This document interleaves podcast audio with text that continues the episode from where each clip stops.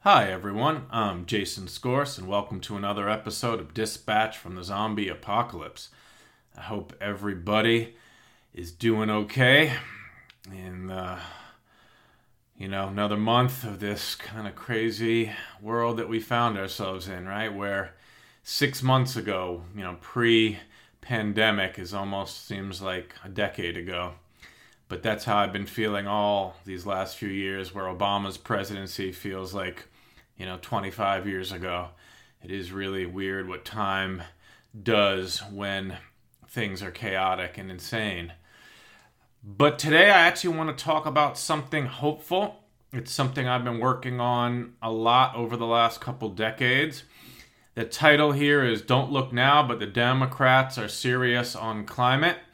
And that's because we're starting to see a coalition and a consensus building on climate change that we have not seen really ever in US politics, and that is really quite serious and quite hopeful and just really good stuff. So, I want to talk about that for this episode, the different facets of that, and uh, see where that leaves us.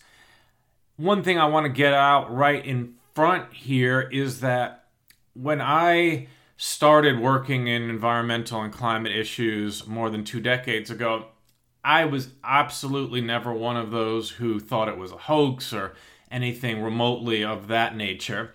But I did think maybe it won't be so severe that we can't adapt our way out of it. And the, since so much of it is likely baked in at this point, that we'll be able to adapt. And that's really where a lot of our focus should be is on the adaptation maybe more so even than the mitigation. And I have come to realize that that was wrong.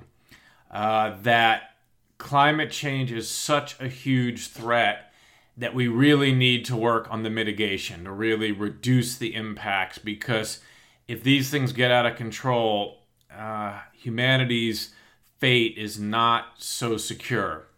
And the reason is is that climate change is in a lot of ways not only in an absolute sense a horrible kind of fate for humanity and many of the life forms that we share this planet with but it's really a force multiplier for really almost all of the really bad trends in the world so think about all the racism and anti-immigration stuff that we've been hearing and which really led to agent orange's victory in 2016 and that was because of you know a couple hundred thousand uh, Latin Americans, you know, trying to get into the country and perhaps um, getting into the country illegally every year. These are people who are incredibly hardworking and great, you know, uh, members of the community, and we should be thanking them for coming to the U.S. to do all kinds of jobs that that we don't want to do, and for really helping our economy and making our society much younger as we age. But all that racism in there for, for, for that wave of immigration will be multiplied by 10x because the millions and millions and millions, perhaps hundreds of millions of climate refugees that are going to be clamoring to get into northern and southern latitudes out of the tropics uh, is going to really dwarf that. Then we add that to all the kind of exclusionary rhetoric and the building the walls and the fake right wing populism you know, of and nationalism and jingoism, climate change could really take humanity in some bad directions. And and not only that, but just that it will suck out so much of the oxygen and the political will that we won't have time to really focus on so many other things. And it will become an all consuming issue that will really, in some ways, numb society as it really batters us you know, this is the hardest issue humanity has ever faced. Those who say, oh, environmentalists have been working on climate change for decades and they haven't been able to do it. This is a great failure.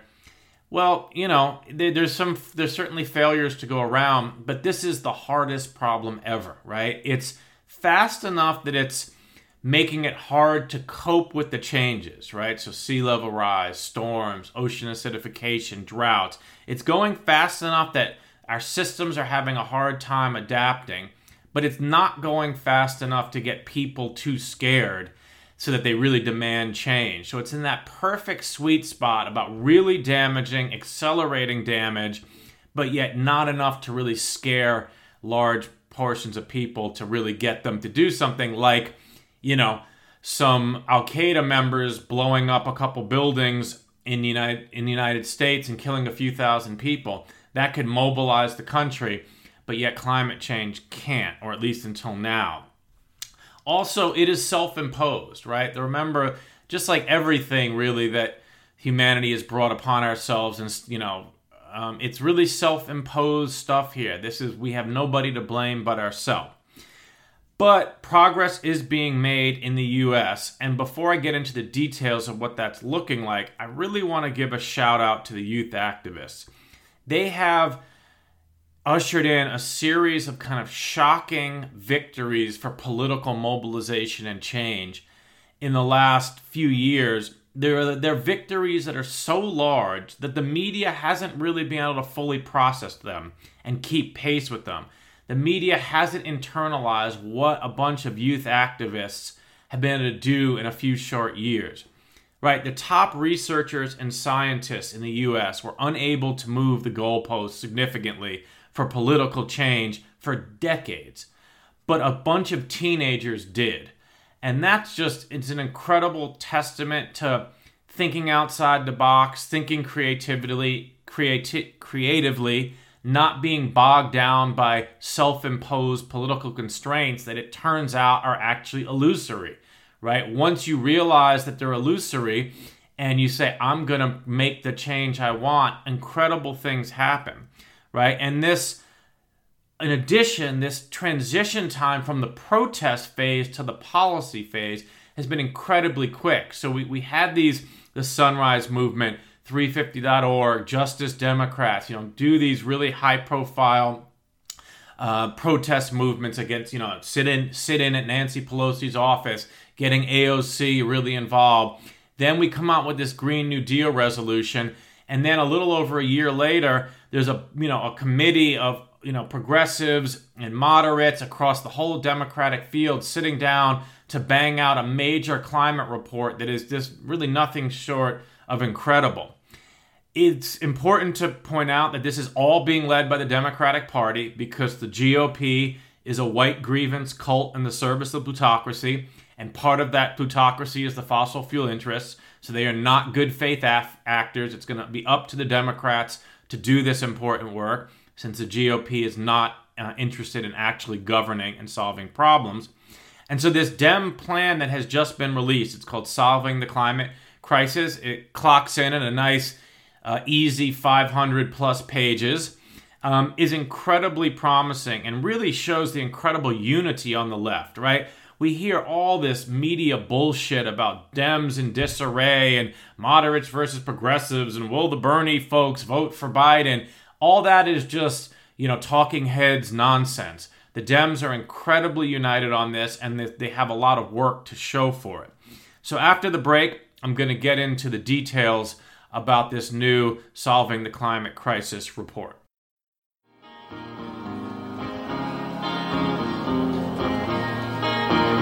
Don't you know you're talking about a revolution that sounds like a whisper? Don't you know you're talking about a revolution that sounds like a whisper? while they're standing in the welfare lines, crying at the doorsteps of those armies of salvation, wasting time Okay, so now on to the details of this really incredible democratic achievement here. The first kind of preface I'd like to make here is that the old approach to solving climate change in the US came in the form of basically pricing carbon and or or including green all greenhouse gases that you know are also um, dangerous to to the climate and this was through two uh, potential vehicles a carbon greenhouse gas tax or a cap and trade bill, right? So in 2009, the Democratic House uh, passed the Waxman Markey cap and trade bill. Um, and this would have been gone a long way to putting a price on carbon. Most people don't realize it, but a cap and trade by limiting how much you can emit and creating property rights over that does the same thing that a tax does, and it creates a uh, a price on carbon or greenhouse gases. This never got a hearing in the Senate because at that time, and still to this day, with the filibuster in place, you need 60 votes in the Senate. And even though the Democrats had about 55 votes, which in any other sane democracy would have allowed it to pass, uh, they didn't even bring it up for a vote because uh, it was going to be a hard vote. And if it was going to lose, uh, there was no point in um, taking that political hit for a losing venture. But again, Nancy Pelosi passed it in the House.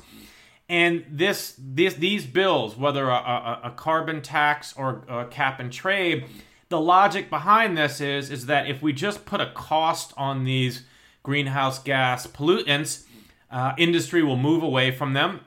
And we really will shift to renewables and kind of low carbon production largely effortlessly after this is done, right? We won't need to make major investments. We won't need to subsidize green power. We won't need to, um, you know, to create standards for buildings and cars. We're just going to price greenhouse gases and then let the market work its magic. Now, in, in all fairness, uh, if a, a really serious price on carbon was enacted that didn't have loopholes, a lot of this would go a long way to getting us where we need to be. But those pathways have really fallen out of favor, and it's kind of complicated why. Uh, but you know, some people think it's kind of a way for industry to pay to pollute and getting out of their responsibility. So if you can, you know, buy a permit to pollute, you know, you get to pollute, um, even though you know it should be a, a sanction against it. There's a lot of people who think it can be gamed and rigged. And then obviously the whole entire Republican Party that's opposed to any tax increases on industry opposed it because these would increase, you know, cost to industry. So that was the that was the big, you know, name of the game. Greenhouse gas taxes and cap and trade for many for decades. You know, I've been teaching this for about 20 years and this is a big component of my greenhouse gas economics instruction. And now that is pretty much out of the window. And that's a big change. We've just basically jettisoned that and thrown that out the window. And I'd like to say, you know, as a member of the economics profession, you know, we lost this battle because the economics as a profession was not able to overcome the political obstacles and really convince the public, uh, you know, that this was the best way forward and it's not just a, a license for people to pollute. So, in a lot of ways, it's a huge ideological failure in the economics uh, profession. But of course, it's important to point out that this is mostly due in the U.S. to conservative opposition. That they actually have passed, you know, uh, you know, cap and trade and, and climate taxes in the EU and Canada and China. So this is really because our conservative movement is so off the reservations, batshit insane, that we couldn't even have that conversation. So, what's the new plan about? So the new plan is really focused on investments in renewable energy and regulatory standards to shift us to clean energy. So whether that's uh, mandating fuel efficiency standards, uh, renewable portfolio standards, the percentage of electricity that needs to be generated by clean energy. Uh, building standards is a huge part of it, right? Energy efficiency in buildings. And the, the new baseline that this report lays out here is 100% decarbonized economy by 2050. And again, I want to underline how incredibly uh, shocking it is that that is now the baseline for the Democratic plan. This wasn't even on the radar for the Democrats in a few years ago. Absolutely was not under the, on the radar for under the Obama administration. None of their plans, none of their targets aim for complete decarbonization by 2050. I mean, that's only 30 years from now. So it's just an incredible achievement that that's now um, the baseline. This report really outlines all the incredible ways that we can, you know, and make investments in this country, whether it's a clean grid, whether it's offshore energy, whether again it's um, you know electrification of cars, um, that I think are going to be a lot more possible actually in this COVID economy. And the reason being is it used to be that when the Democrats would come out with these climate bills that had huge price tags, you know, the the the, the usual suspects on the right would say you're going to bankrupt the economy and we don't have trillions to waste. But now that COVID's come around and we're throwing trillions of dollars around like pocket change, and we're going to really need to rebuild the economy, I think the price tag for a couple trillion dollars of green climate investment is just not going to be shocking to to the peop, the public and the, the media and the punditry class. We're just getting used to much bigger numbers here. The final component, which is really integral to this Democratic plan, is environmental justice. It's front and center in this plan. It's not a fringe issue. So, this is both for workers and kind of investments in transitioning people out of fossil fuels, building the new workforce for solar and wind, and retrofitting buildings, but also a real focus on targeting cleanup and clean energy for poor communities. Because as we know, it's black and brown communities that bear a disproportionate amount of the toxic legacy, whether it's air pollution or the, the water crisis in Flint, Michigan type style, where it's you know lead in the water. You know, black and brown commu- communities, not exclusively. There are poor white communities that have you know environmental injustices, but the you know they've borne the brunt and so a lot of this plan is really on you know redressing that wrong and and correcting it. And so this plan also it's important to note was put together by a team from both biden and bernie's camps. So they came together. They nominated people um, from from each of their respective camps and they worked together in incredibly good faith to put together this report. And some of those people from the youth groups were at the table, you know, front and center, um, you know, writing these recommendations. So it's just an incredible victory for these youth groups that, again, weren't even on the radar barely a few years ago. So after the break, I'm going to talk about the ocean component of the climate uh, policy, uh, which is something I've been working on quite intensively over the last year plus. So, oceans up after the break. A little Indian brave who, before he was ten, played war games in the woods with his Indian friends. And he built a dream that when he grew up, he would be a fearless warrior, Indian chief.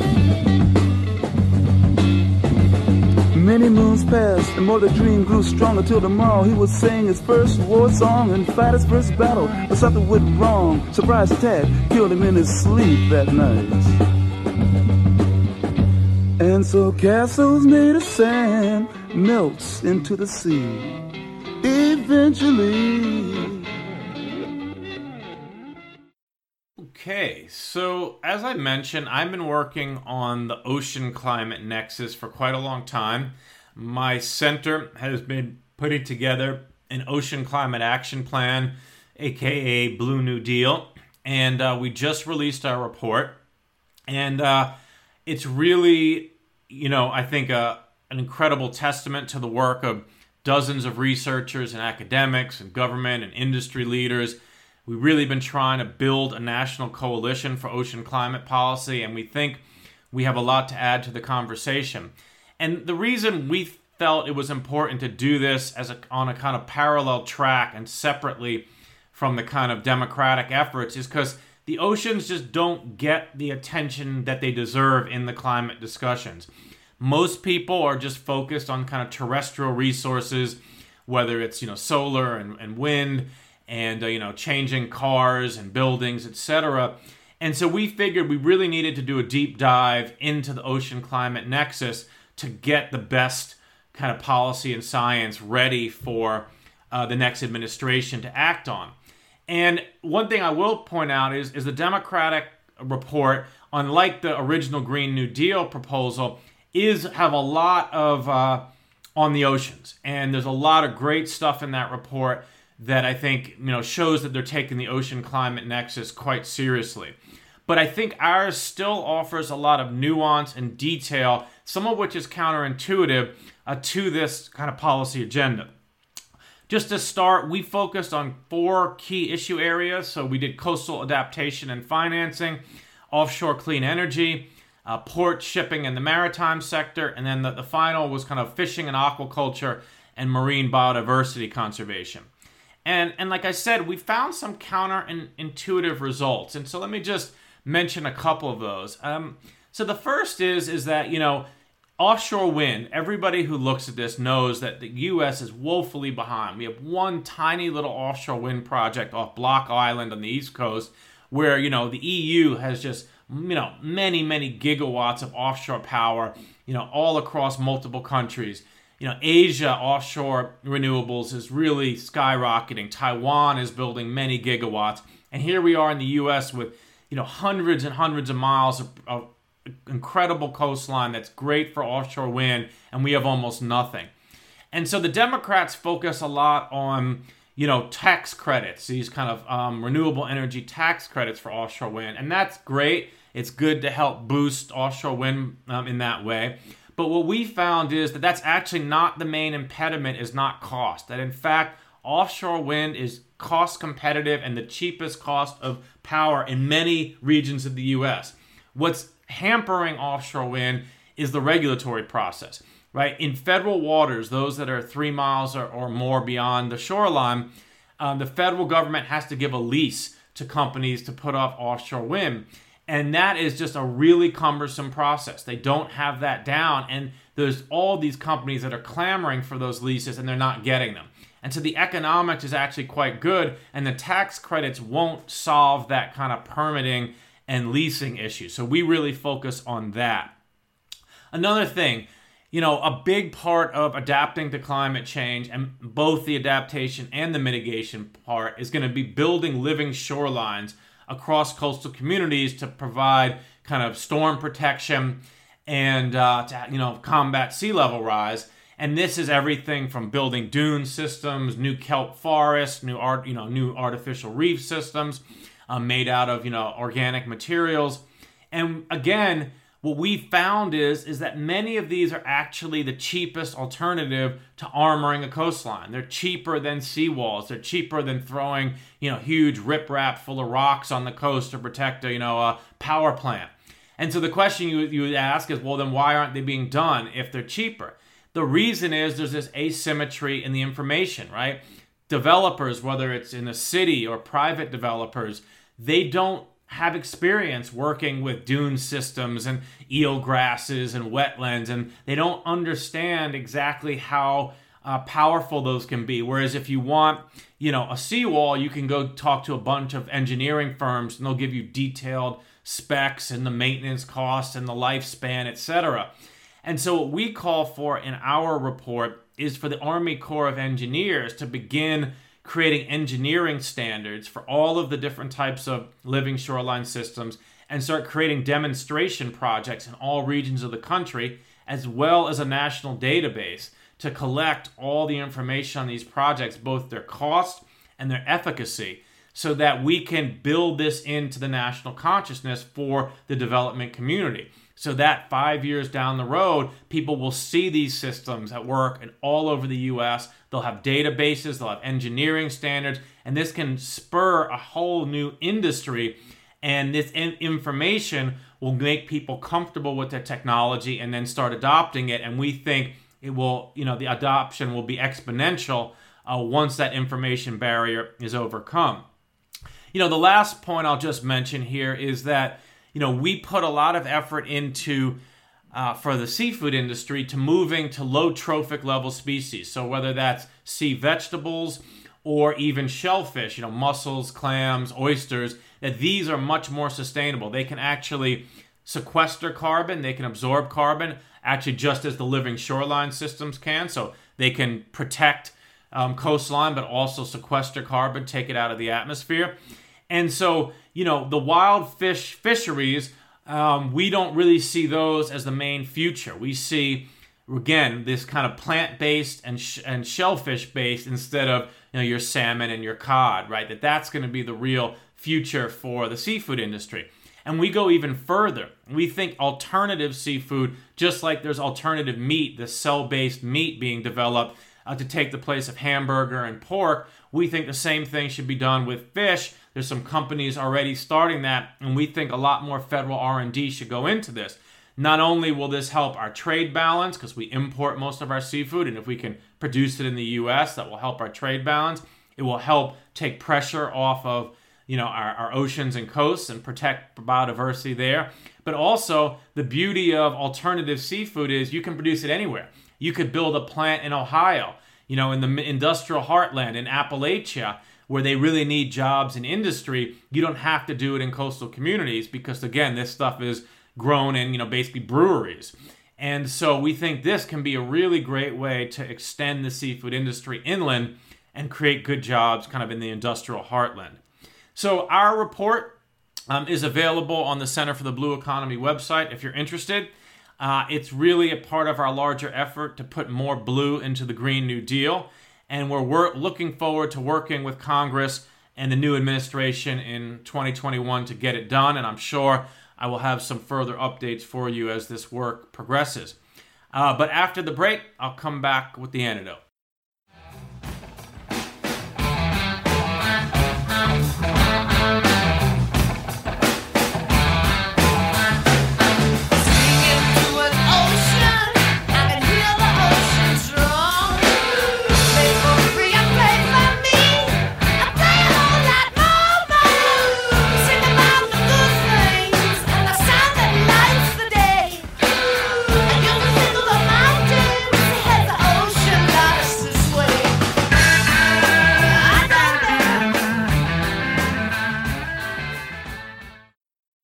Okay, so for the antidotes, going to be real brief today. And this is if you care about climate change and environmental quality and environmental justice and the future of humanity, which I would gather you do, it is imperative that we get people in office who share your concerns. This is especially true in the Senate, right? We need the Senate to be full of people who want to take action on climate change. So I would really focus your efforts on getting good senators elected um, in November. Uh, and then I want to give another shout out to the Environmental Voter Project. This is a voting project that targets environmentalists who often don't vote and it urges them to vote based on environmental concerns. And they are very, very sophisticated and have some great technology. And I think can, you know, especially in tight races, can help get out those margins of people who care about the environment, but who sadly often don't vote, but they've found a way to motivate them. So again, uh, I give them quite a, bunch of money, and I recommend them as uh, to add to your giving list. Again, the Environmental Voter Project. So with that, everybody, I hope you have a great rest of the week. If you're enjoying the podcast, please share it with family, friends, and colleagues. Uh, rate it, subscribe on Apple iTunes, Spotify, and Stitcher. And with that, everybody, Take care and be well.